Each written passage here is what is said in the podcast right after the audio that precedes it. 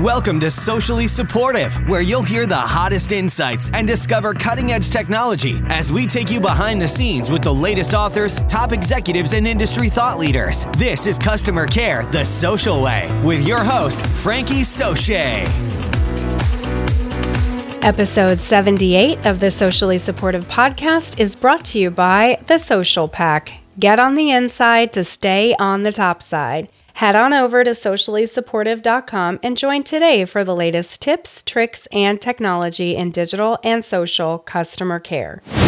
Also brought to you by Telligent, a Verint company. Do you need a support community? Yes, you probably do. Support communities are a critical component to a healthy digital customer support program. Telligent, a Verint company, is a leader in community software for support communities and digital marketing. Their social software solutions help bring together modern collaboration technologies into a single integrated suite that includes social applications and social services, which enable organizations to create communities of interest for their customers. Telligent solutions include both external customer and internal employee communities. A customer service community is critical because it enables you to answer a question once and then scale it to an unlimited number of customers.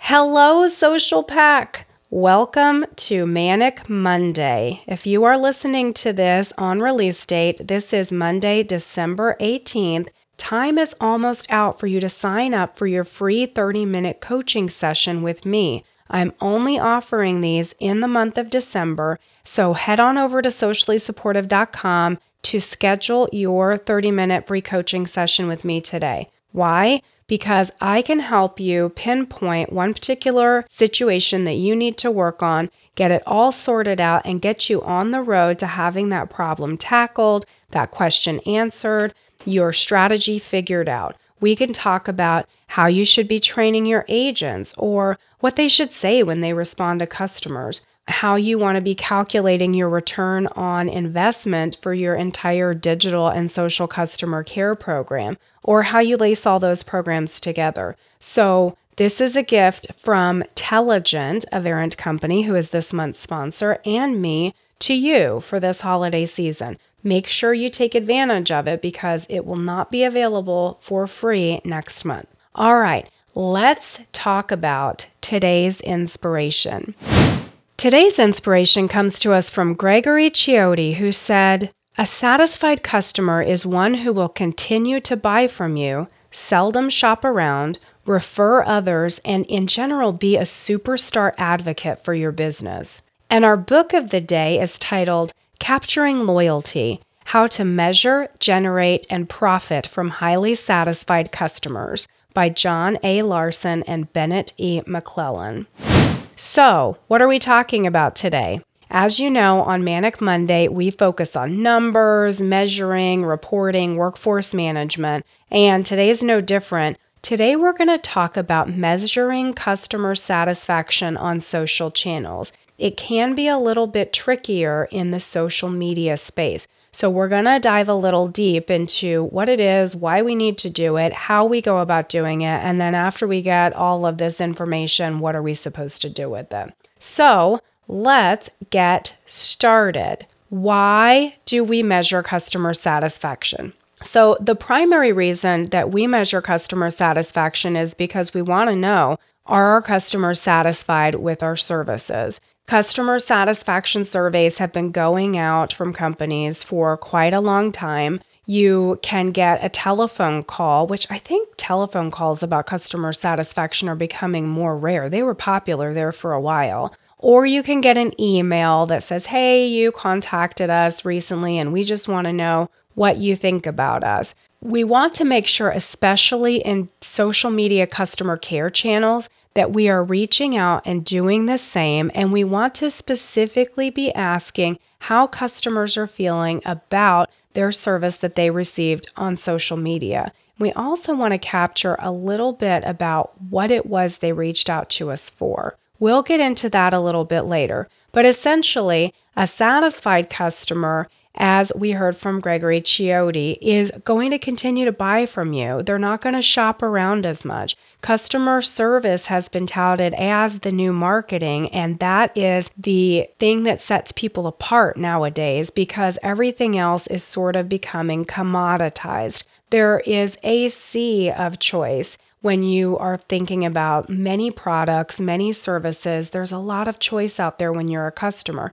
And one thing that can really help you differentiate is first where you're providing service, and then also how is that service for the customer? What is that experience like? So, the more information you get, the better job you can do at tweaking and customizing your customer experience to be more what your particular customer base is looking for. And that's different for every demographic, every vertical, every different brand that's out there. So you've got to ask customers what they want in order to be able to give them what they want. And you know, for as hard as it sounds to get this program set up, if you really think about it, surveying customers is like having a cheat sheet for a test that you have to take rather than having to search your own brain and your own ideas to come up with something brilliant that customers are going to want to open their wallet for, something that customers are going to want to buy, something that's going to move the needle with your metrics for satisfaction.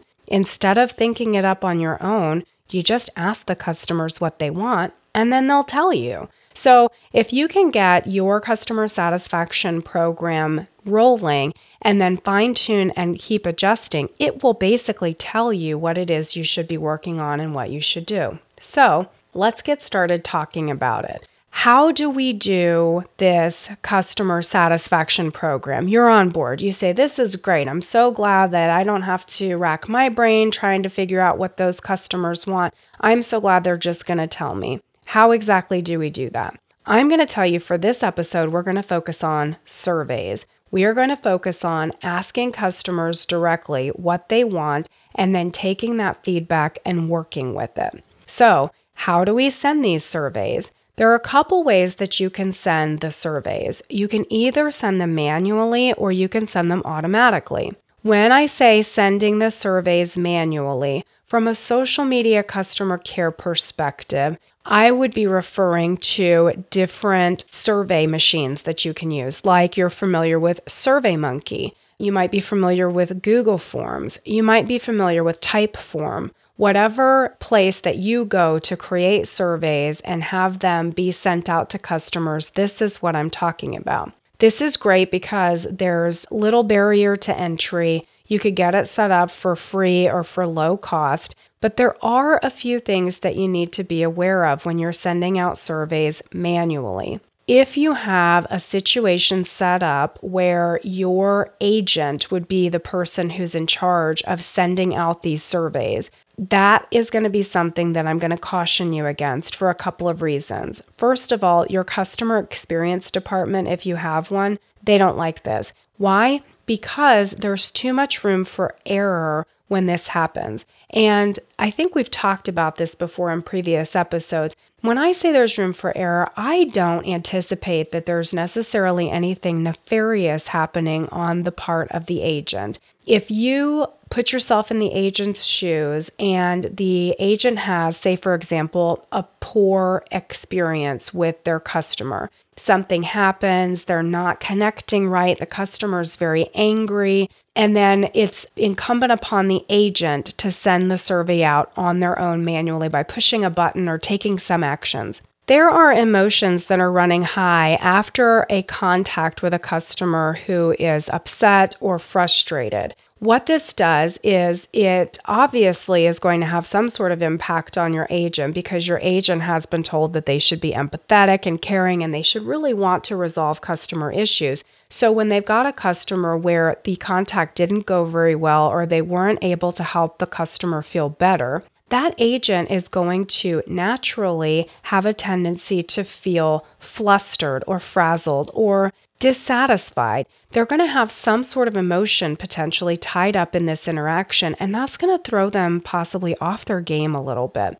So, if one of the steps that they're supposed to take after an interaction is to remember to do this process or click these buttons to make sure that the survey gets sent out, it's possible that even if they want to do a great job and send the survey out and you know, they want the feedback on the poor interaction, it's possible they're going to forget. And on the other side of that, if you have a fantastic interaction with a customer, it also throws you off your game just in a different direction. It throws you off your game in the sense that you're excited, you're happy that you were able to achieve your goals and make a customer happy and and cause all of these positive feelings. So you stop and take a pause for a second. You go, man, that was so great. I'm so glad I was able to help them. And then it would be natural for an agent to want to share this with leadership or their colleagues and say, Yay, we did it, go team. When that happens, it might be more probable for an agent to remember to send out a survey for a positive interaction.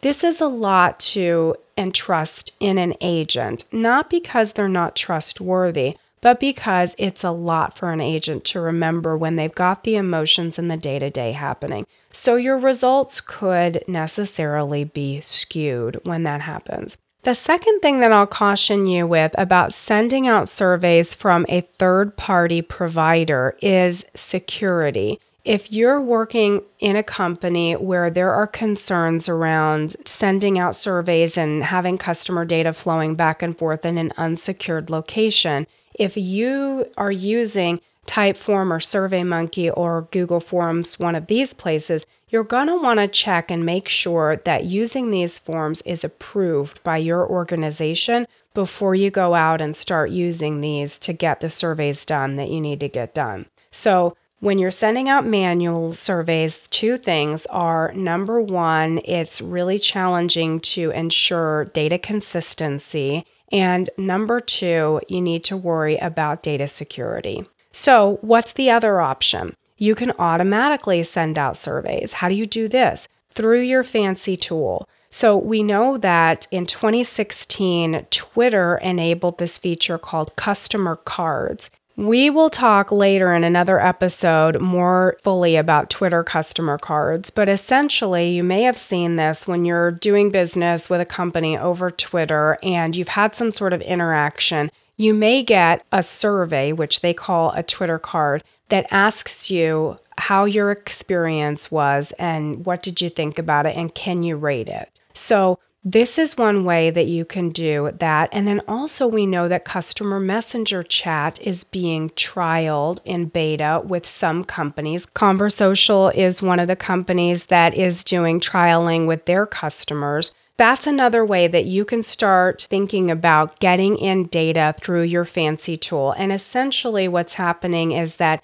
the Twitter customer cards, the customer messenger chat, all of that is able to be pulled in through your tool and there's more automation where you can decide that at some certain cadence, you want to be sending out these surveys automatically. This automation is super helpful to being able to get things taken care of. May or may not be fully automated depending on what tool you're using and how it's going, but we'll talk more about that later. So, those are some of the vehicles that you can use to be sending surveys out to your customers for social media customer care. The next question is what should you ask them? You're thinking, great, I know how to make this survey. What am I supposed to put on the survey? There is a lot of thought and science that goes behind surveying customers. The first thing that I would encourage you to do is to reach out, especially in large organizations, reach out to your customer experience department and find out what questions they are currently putting on surveys for current customers right now. You want to make sure, for many reasons, that you are asking questions that in most cases are exactly the same or very similar to the questions that you're asking when surveys are being sent in other departments. So, for example, if a customer walks into a retail center, if you have retail locations, if they call you on the phone, if they're interacting with your support chat department, if they are getting help from your email customer support team. However, customers are being surveyed for different channels, you want to make sure of a couple of things. First, you want to make sure that you're asking those similar questions to whatever's happening insofar as you can. Why? Because you want to be able to take the answers to those questions and compare and contrast yourself in the social media customer care realm, or if we're talking about customer support chat. You want to be able to isolate your department but then compare those results against other departments because maybe your customer satisfaction is actually higher in your department versus the other department. And that would be good to know because if you have already confirmed that you are a lower cost channel as compared to a traditional call center channel, right, where people are calling in, then you want to know if you're lower cost, that's great, but what does your quality look like? So that's very important in terms of doing your qualitative surveys and the questions that you're asking so that you can understand what the difference is. The other thing that you need to think about is making sure that with these other departments that you are not over surveying people. So that's another reason that you should definitely reach out to your existing customer experience department. See if there's a way where you can coordinate this. Because if a customer reaches out to you on social media and they get one survey, and then yesterday they called you and they got another survey. And then there's a random email survey that's going out about overall brand preference and experience you could have customers burning out on your surveys and they're not going to answer any of them. So if you can get that extra layer of coordination with the rest of your company, then that works out really well for you. So having said that, what should we ask? You want to make sure that you're asking those questions that are similar to the other departments. Another thing that you may want to do is when we're talking about customer satisfaction, there are particular questions that you ask, but you may want to use this as an opportunity to ask your NPS question, your Net Promoter Score question, which you may be familiar with, and it could be phrased different ways for different companies. You want to try to phrase just like the other departments are phrasing. How likely are you to recommend our company to others? And then there's the scale of 0 to 10, usually, where zero equals not likely at all. So that's what you want to make sure is do you want to put that NPS question in there along with the rest of your customer satisfaction questions? And again, consult your customer experience department to find that out. Now, when you're asking customer satisfaction questions, there are different things that you can do. You can ask an overall question about the brand experience, and then you can ask questions about the particular experience they had with the agent they were speaking with. And if you give them an opportunity to answer the question about the brand overall, it will help you make sure that you're separating out a customer who had a great experience with Susie, your agent, but is really upset and frustrated with your brand at the moment for some other reason. So, if you've got enough bandwidth, you might want to be able to ask that overall brand experience question as well. And it would look something like this How satisfied are you with our brand? And then you want to give five different possible responses, is normal.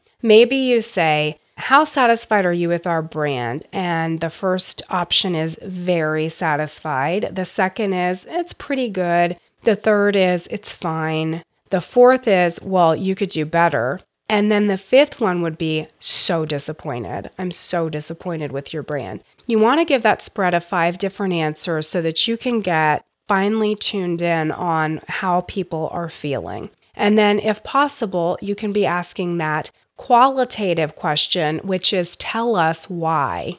Tell us why you feel this way about your experience. And then when you talk specifically about the experience that they had with your brand today, you could say, overall, how was your experience with us today? A good question to ask is, did we solve your issue the first time you contacted us? Another good question to ask is, did it take us more or less time than you thought it should have? And then your answers could match what you're trying to get to. For the solve your issue the first time, it should be pretty simply a yes or no question. And then did it take us more or less time to resolve than you thought it should have? Your answers could be much faster than I thought, pretty fast, it was fine, it was kind of slow, or it took so long.